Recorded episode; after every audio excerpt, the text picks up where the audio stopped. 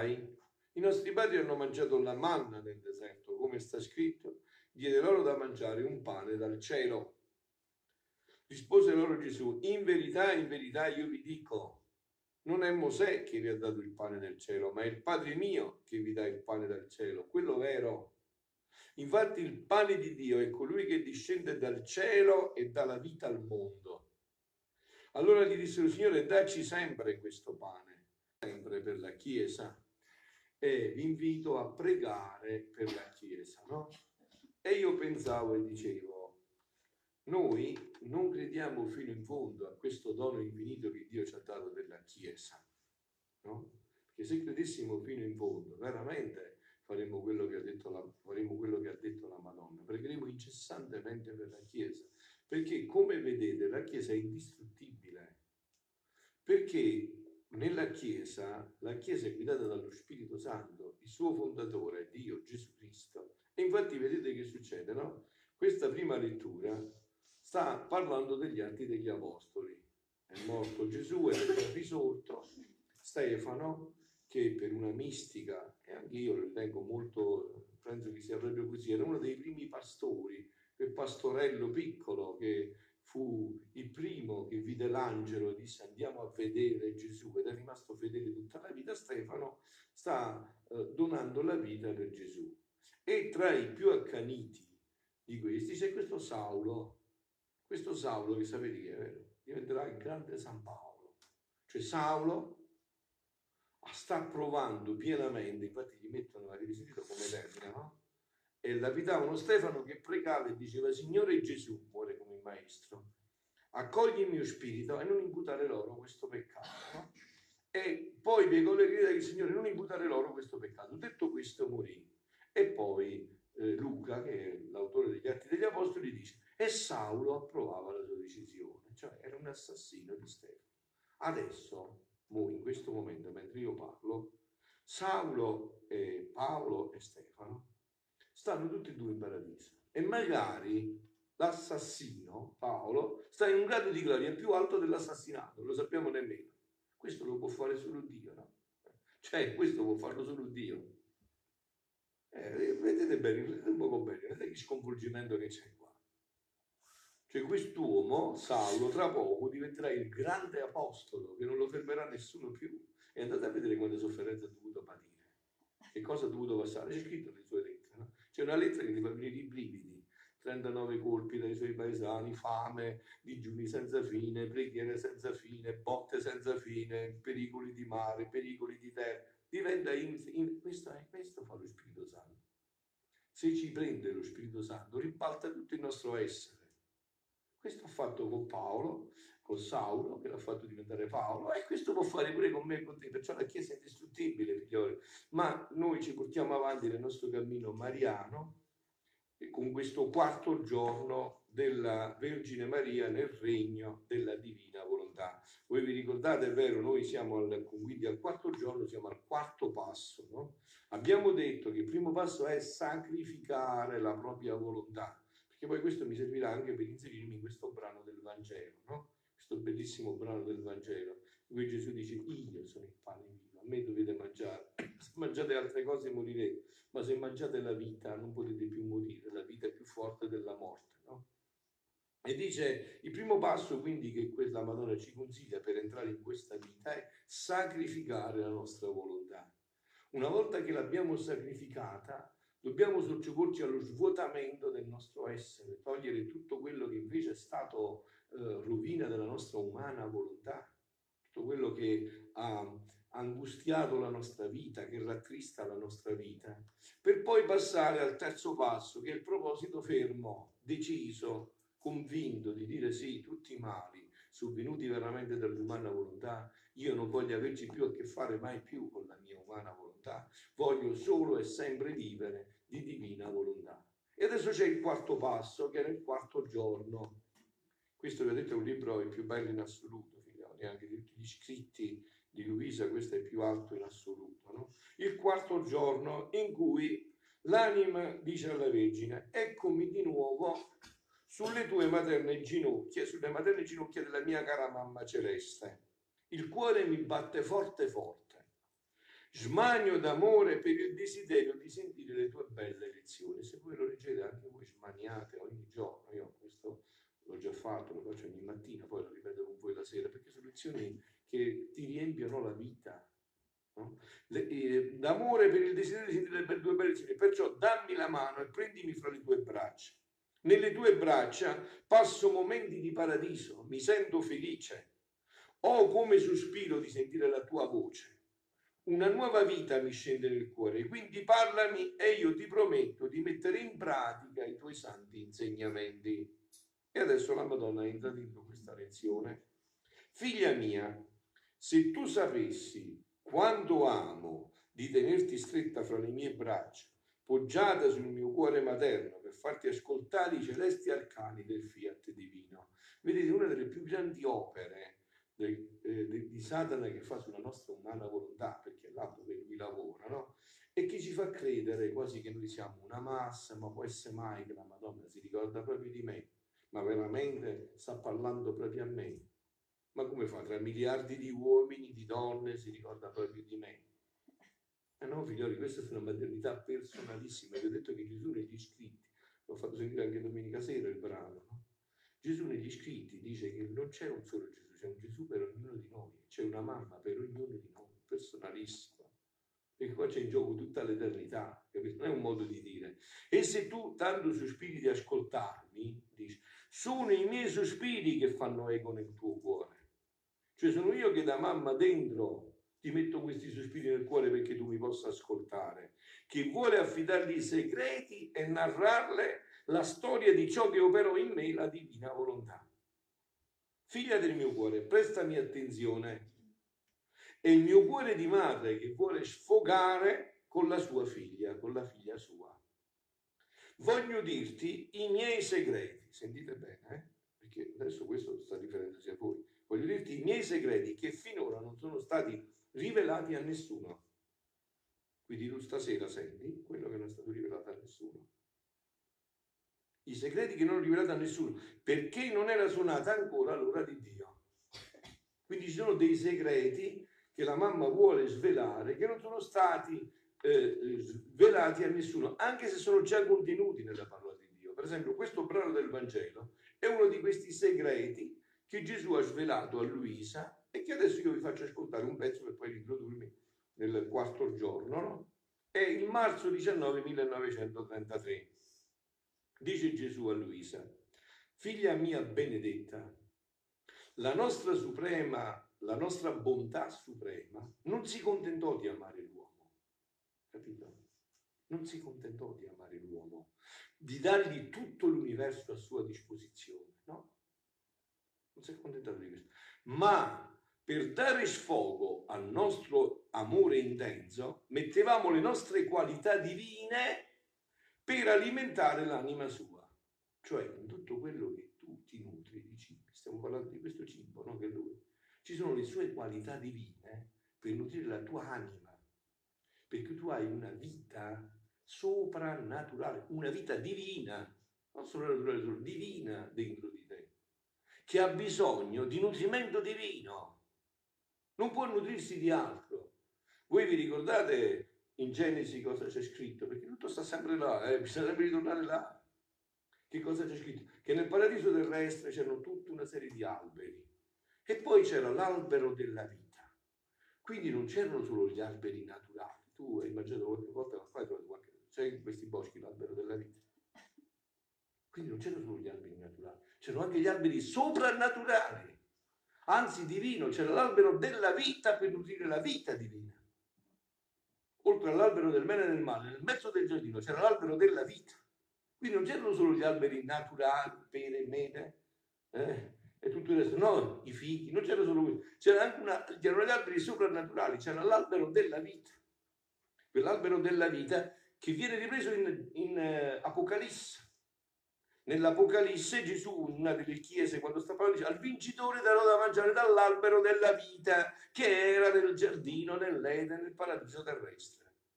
Gli darò da mangiare dell'albero della vita. Quindi dice, sicché mettevamo la nostra potenza, sapienza, bontà, amore, santità, fortezza, come suo alimento celeste e divino. Perciò la vita per noi è sacra sempre, perché in ogni essere umano c'è una vita divina dentro. E quindi ogni volta che muovi quello vai a toccare una vita divina, celeste e divina. Quindi ogni qualvolta veniva da noi, gli bandivamo la nostra mensa celeste per alimentarlo e saziarlo. Noi non, è un linguaggio che si capisce facilmente, noi abbiamo bisogno del, nutrimento fisico, corporale, sì, se non moriamo. E così abbiamo bisogno della vita divina dentro di noi. L'Eucaristia è per questo, è per nutrire la vita divina dentro di noi. Io ho detto tante volte, quante volte io sento dire padre, non credo più, è morta la fede. Appunto, è morta la fede. Se tu non mangi, muori. Se tu non dai da mangiare all'organismo soprannaturale, muore. Muore. Muore l'organismo soprannaturale. Tu non senti manco più bisogno di Dio. Vivi come le bestie. Non senti più bisogno. Ti hai fatto morire dentro. Ma poi si risveglierà, eh, perché là è tutta l'essenza della vita. Capito? Là c'è tutto. Non vi è cosa che più si unisce, sentite, si immedesima con la creatura che il cibo. Perciò ha detto io sono il pane. C'è niente di più che si immedesima cibo. Non c'è niente di più. Il cibo si fa il tuo corpo. Quando ti mangi il maccherone, pasta fagioli, che succede? Che il, si fa plasma, si fa il tuo sangue, si fa il tuo corpo. Quindi non c'è niente di più niente di più che un si medesimo con la creatura che il cibo, il quale giunge a formarsi sangue calore, forza, crescenza e vita di esso. Così la nostra divinità. Volendo alimentare con le nostre qualità divine, si faceva calore, forza, crescenza e vita della creatura. Ma ciò non bastò.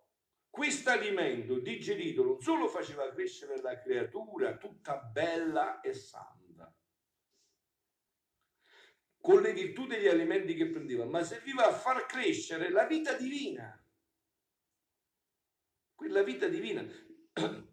Vi ho detto, no, proprio domenica scorsa, celebrando il battesimo, chi c'era, ve l'ho fatto risentire, che cosa dice il sacerdote? Ricevi la vita divina che ti viene data in dono. Cioè tu hai, hai dentro di te una vita divina, che è molto più reale della vita naturale, molto più molto più perché è una vita eterna, è quella vita divina su cui fa perno tutto. Quindi, con la virtù degli alimenti che prende, ma serviva a far crescere la vita divina, la quale vita divina non si adatta ad alimenti umani. Se tu mangi i maccheroni, la pasta e fagioli, non alimenti la vita divina. Se tu scivoli, come si chiama il termine tecnico, sul telefonino, sul computer, non alimenti la vita divina. La vita divina ha bisogno di nutrimento divino, ha bisogno di nutrimento divino, non si adatta ad alimenti umani, ma vuole i suoi stessi alimenti divini per crescere e formare la sua stessa vita nel fondo dell'interno dell'anima. Ti ha detto la Madonna che qua sono scritte cose che non sono state mai dette, no? Che però ci sono, sono contenute nella parola di Dio. Ma vi ho detto, no, gli occhiali qua adesso, io quello che voglio leggere, tante volte, vedi qua sta scritto, ma io non riesco a leggere quello che sta mi metto gli occhiali e lo leggo, gli occhiali hanno aggiunto qualcosa a quello che c'è scritto, no, ma mi hanno fatto vedere quello che io non vedevo, che c'era dentro ma non vedevo. La parola di Dio è un mistero infinito. Questa è parola di Dio, non è parola di uomo, questa è una, una parola infinita. Bisognerebbe sempre starci dentro questa parola. Questa è la parola infinita di Dio. Per crescere e formare la sua stessa vita, vedi, si può dare amore più grande unione più intima e inseparabile che esporre il proprio essere divino, le nostre qualità immense e infinite per alimento. Cioè dici, si può dare amore più grande di questo? Per esempio, no? Prendiamo un'esperienza dell'amore sulla terra. Due persone, un marito e una moglie, che si amano eh, potentissimamente, no? Ma mai l'uno può essere dentro l'altro, può essere con, solo Dio può essere dentro è invitato all'avimento perché si fa il tuo sangue, si fa il tuo corpo. È un amore che non si può comprendere se non si entra in questo. È infinito, è alimento per farla crescere con le nostre similitudini. Perché ce l'ha detto all'inizio, vi ho fatto a mia immagine e somiglianza. Quindi per far crescere questa vita divina a mia immagine e somiglianza, vi devo dare un cibo divino, perché solo questo cibo divino vi può, dare, vi può crescere con le mie immagini e somiglianza. E poi servircene per somministrare gli elementi per non farci stare digiuni dall'anima sua e così poter dire Dio alimenta l'anima e io col cibo che egli mi dà alimento la sua vita e la faccio crescere. Dio alimenta l'anima e col cibo che lui mi dà io alimento la vita divina che c'è dentro di me e la faccio crescere. Perciò noi diventiamo alti nella, nella natura ma nani nella vita spirituale. Perché adesso abbiamo tutte una serie di studi e di cure per il corpo, la dietista, tutte cose che facciamo di tutto. Ma l'anima, la vita divina che c'è dentro, io chiedo quanto tempo si dà alla vita naturale e quanto alla vita divina, che è la vita eterna, che, anima, che è anche la forza, è l'anima della vita naturale. È l'anima della vita naturale, della vita del corpo. Dio alimenta l'anima, l'amore allora è contento quando può dire tu mi hai amato e io ti ho amato, ciò che tu hai fatto per me io l'ho fatto.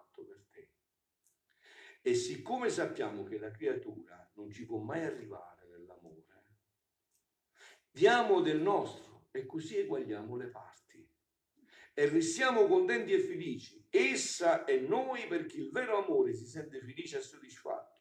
Quando può dire ciò che è mio è tuo, ciò che è mio è tuo, capito? Ciò che è mio è tuo. E non ti credere che questo fu solo per il primo uomo, perché noi così pensiamo, ma questo è stato per Adamo, è stato per no. Ciò che facciamo una volta, continuiamo sempre. Quello che era per Adamo e per me e per te è uguale. Non c'è, non c'è differenza. Ma scusate, se Dio avesse amato, non so, mettiamo un santo, San Francesco più di me, quando ci presentiamo a dire la verità, a fare vedere la verità, e io gli dirò, eh, scusa, chi vuoi, l'ha amato più di me? E ti ha amato più di me. Gli hai dato più amore, ma non è così. Mamma diceva sempre a mio fratello che dice, tu vuoi più bene a lui, no? Non è così, voglio bene uguali. C'è differenza, è uguale, è solo la risposta all'amore che cambia. San Francesco ha risposto e io no. Questa è la differenza. La differenza della risposta all'amore, non l'amore. L'amore ama tutti allo stesso modo. Quindi non dire che per lui, ciò che, non ti credere che questo fu solo per il primo uomo. Ciò che facciamo una volta, continuiamo sempre, tuttora siamo a disposizione delle creature. Guardate che questa cosa è sconvolgente, un Dio a disposizione della creatura. Un Dio a disposizione della creatura. Per esempio, a me sacerdote, lui deve stare a quello che dico io. Io, quando decido di consacrarlo, lo faccio diventare Dio. Adesso un po' di pane e deve stare a quello che decido io. Io lo posso lasciare pane, non, fa, non celebro più la messa, non dico le parole della consacrazione e lui non si può trasformare. Un Dio che si mette a disposizione, sconvolgente, sconvolgente. Questa è la nostra vita, un Dio che si mette a disposizione. E non ti credi, io mi metto a disposizione delle creature. Ogni qualvolta la creatura si unisce alla nostra volontà, sperde la sua nella nostra, la fa dominare. Sono come tante visite che viene a fare al nostro essere supremo e noi la manderemo digiuna? La manderemo digiuna? Ah, no, no, non solo l'alimentiamo, ma le diamo del nostro, affinché tenga elementi sufficienti per crescere come il nostro volere la vuole e affinché non le mancano i mezzi necessari per fare crescere sempre più la vita divina nella creatura. Molto più che da parte nostra non le facciamo mancare mai nulla. Anzi, diamo sempre in modo sovrabbondante. Se manca qualche cosa, sarà sempre dalla parte della creatura, ma da noi giammai e continuiamo e, e, e, ci avviamo alla fine. Quindi quello che dice la Madonna è provato sempre negli scritti di, di, Luisa, di Gesù a Luisa. Aveva detto la Madonna, quello che, da dove mi sono interrotto e riprendo, voglio dirti i miei segreti che finora non sono stati rivelati a nessuno, perché non era suonata ancora l'ora di Dio. che volendo elargire alle creature grazie sorprendenti, vedete che mistero. No, San Paolo ci aveva anche detto, ho detto tutto nella scrittura, detto San Paolo, dove abbonda il peccato, sovrabbonderà la grazia. Cioè che oggi abbondantissimamente abbonda il peccato, Dio fa sovrabbondare la grazia. Grazie sorprendenti che in tutta la storia del mondo non ho concesso. Vuole far conoscere i prodigi del fiat divino e quello che può operare nella creatura se si lascia dominare. Un esempio è uno di questo che vi ho detto del cibo. Perciò vuol mettere in me in vista di tutti, perciò vuol mettere in me in vista di tutti come modello che ebbe il grande onore di formare la vita tutta di volontà divina. Vi ho detto questo la Madonna viene a insegnare. Quello che sta facendo anche pedagogicamente a Meggiugorie è questo, ma vi ho detto già, è facile, non, non ci sono scuse. Quando la Madonna è venuta ha trovato dei ciucci capito? Quindi ha dovuto iniziare a insegnare, se, se io mio figlio vedo che è ciuccio, eh, non penso che lo vada a iscrivere all'università, no. Gli devo insegnare le vocali, le consonanti, devo iscrivere alla prima elementare, devo iniziare a, a insegnargli le consonanti, le vocali. E quindi ha dovuto iniziare da molto lontano. Ma lo scopo, il fine, è portarci a questa vita. Portarci a questa vita. La, la mamma scrive al bambino alla prima elementare, ma lo scopo suo è che il figlio si lauri faccia diversi master, che diventa un grande eh, scienziato, un grande medico, un grande ingegnere, quello che vuoi tu. Quindi vuol mettere in vista di tutti come modello, ora sappi figlia mia, che non appena concepita io mi si infesta tutta la divinità, cielo e terra mi festeggiavano e mi riconobbero per loro regina. Io restai talmente immedesimata col mio creatore che mi sentivo nei domini divini come padrona Già io non conobbi che cosa fosse separazione dal mio creatore. Questo uh, stesso voler divino che regnava in me regnava in loro. Le divine persone e ci rendeva inseparabili. Se c'è una stessa volontà, io sono inseparabile dall'altro, anche se ho la mia persona, la mia personalità che è diversa dall'altro, ma sono inseparabile perché ciò che agisce è una sola volontà. Abbiamo una sola volontà. E mentre tutto era sorriso e festa tra me e loro, io, sentite, vedevo che non si potevano fidare di me se non avevano una prova. Figlia mia, la prova è la bandiera che dice vittoria. La prova mette a sicuro tutti i beni che Dio ci vuol dare. Tu hai visto quando due si sposano che cosa dicono? Eh, saremo fedeli, ci ameremo per tutta la vita, la buona e la cattiva sorte. Dove si vede questo poi? Dove si vede? Nella prova, se è vero. Vedi se uno dei due ha un problema, se l'altro ci rimane a fianco, dice, beh, la tribunale adesso eh, è nella prova che si vede il fatto. Parlare è facile, dire ti amo è facile, ma è la prova che si vede se è vero quel ti amo. Se fai sulla croce dopo capito? Eh, perciò noi invece che abbiamo fatto? Abbiamo inventato il divorzio, capito? Abbiamo inventato il divorzio. All'amore abbiamo detto il divorzio, ma non mi sta buono più, eh, sbagliamo, io ero confuso quando ho detto la buona, solo nella buona sorta, cattiva te la tieni tu, capito? Eh? Questo è il fatto, questo è quello che diciamo. Quindi Dio non si fida se non c'è la prova. Oh Signore, quando ti voglio bene, appena arriva la prova, non ti voglio bene più. Hai capito? È la prova che vede il fatto. Non si fa senza prova, non ci si fida senza prova. Visto, dice, io voglio venire a lavorare con te, mi piace tanto, vieni a provare, poi vedi che siamo. Ah, no, no, è troppo faticosa. Eh, vista la prova, l'ho superata. Eh, ci piaceva così nel sogno. Eh, era un'idea, ma non era la prova. Il Dio non vuol dare la prova matura e dispone l'anima per acquisti di grandi conquiste, che anch'io vedevo la necessità di questa prova, perché volevo attestare l'amore al mio creatore per contraccambio di tanti mari di grazia che mi aveva dato. Un atto di mia fedeltà che mi costasse il sacrificio di tutta la mia vita. Quanto è bello poter dire, mi hai amato e ti ho amato.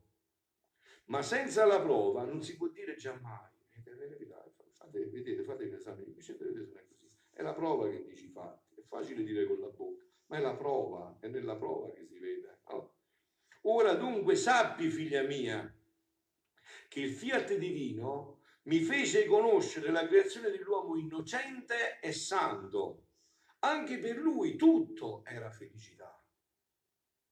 Tutto era felicità. Teneva il comando su tutta la creazione. Su tutta la creazione. Infatti, in Genesi siamo stati creati così.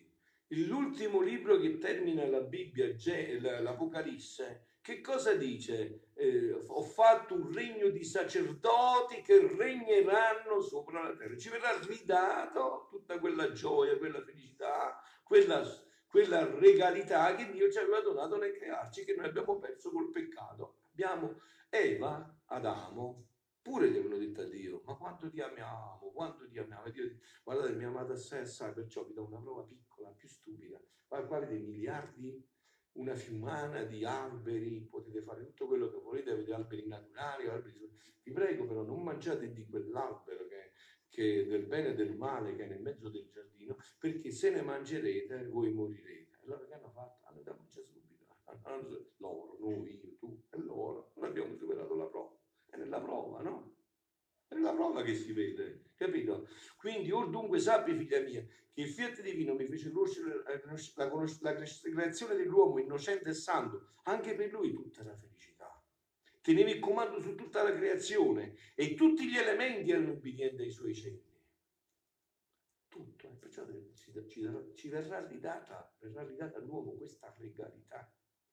Come in Adamo regnava il volere divino, in virtù di esso anche lui era inseparabile dal suo creatore.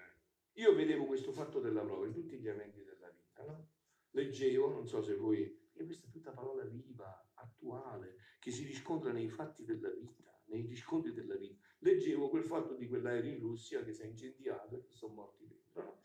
A me mi piace andare a capire determinate cose, no? voglio andare a vedere determinate cose. E sì, io me le fa trovare, no?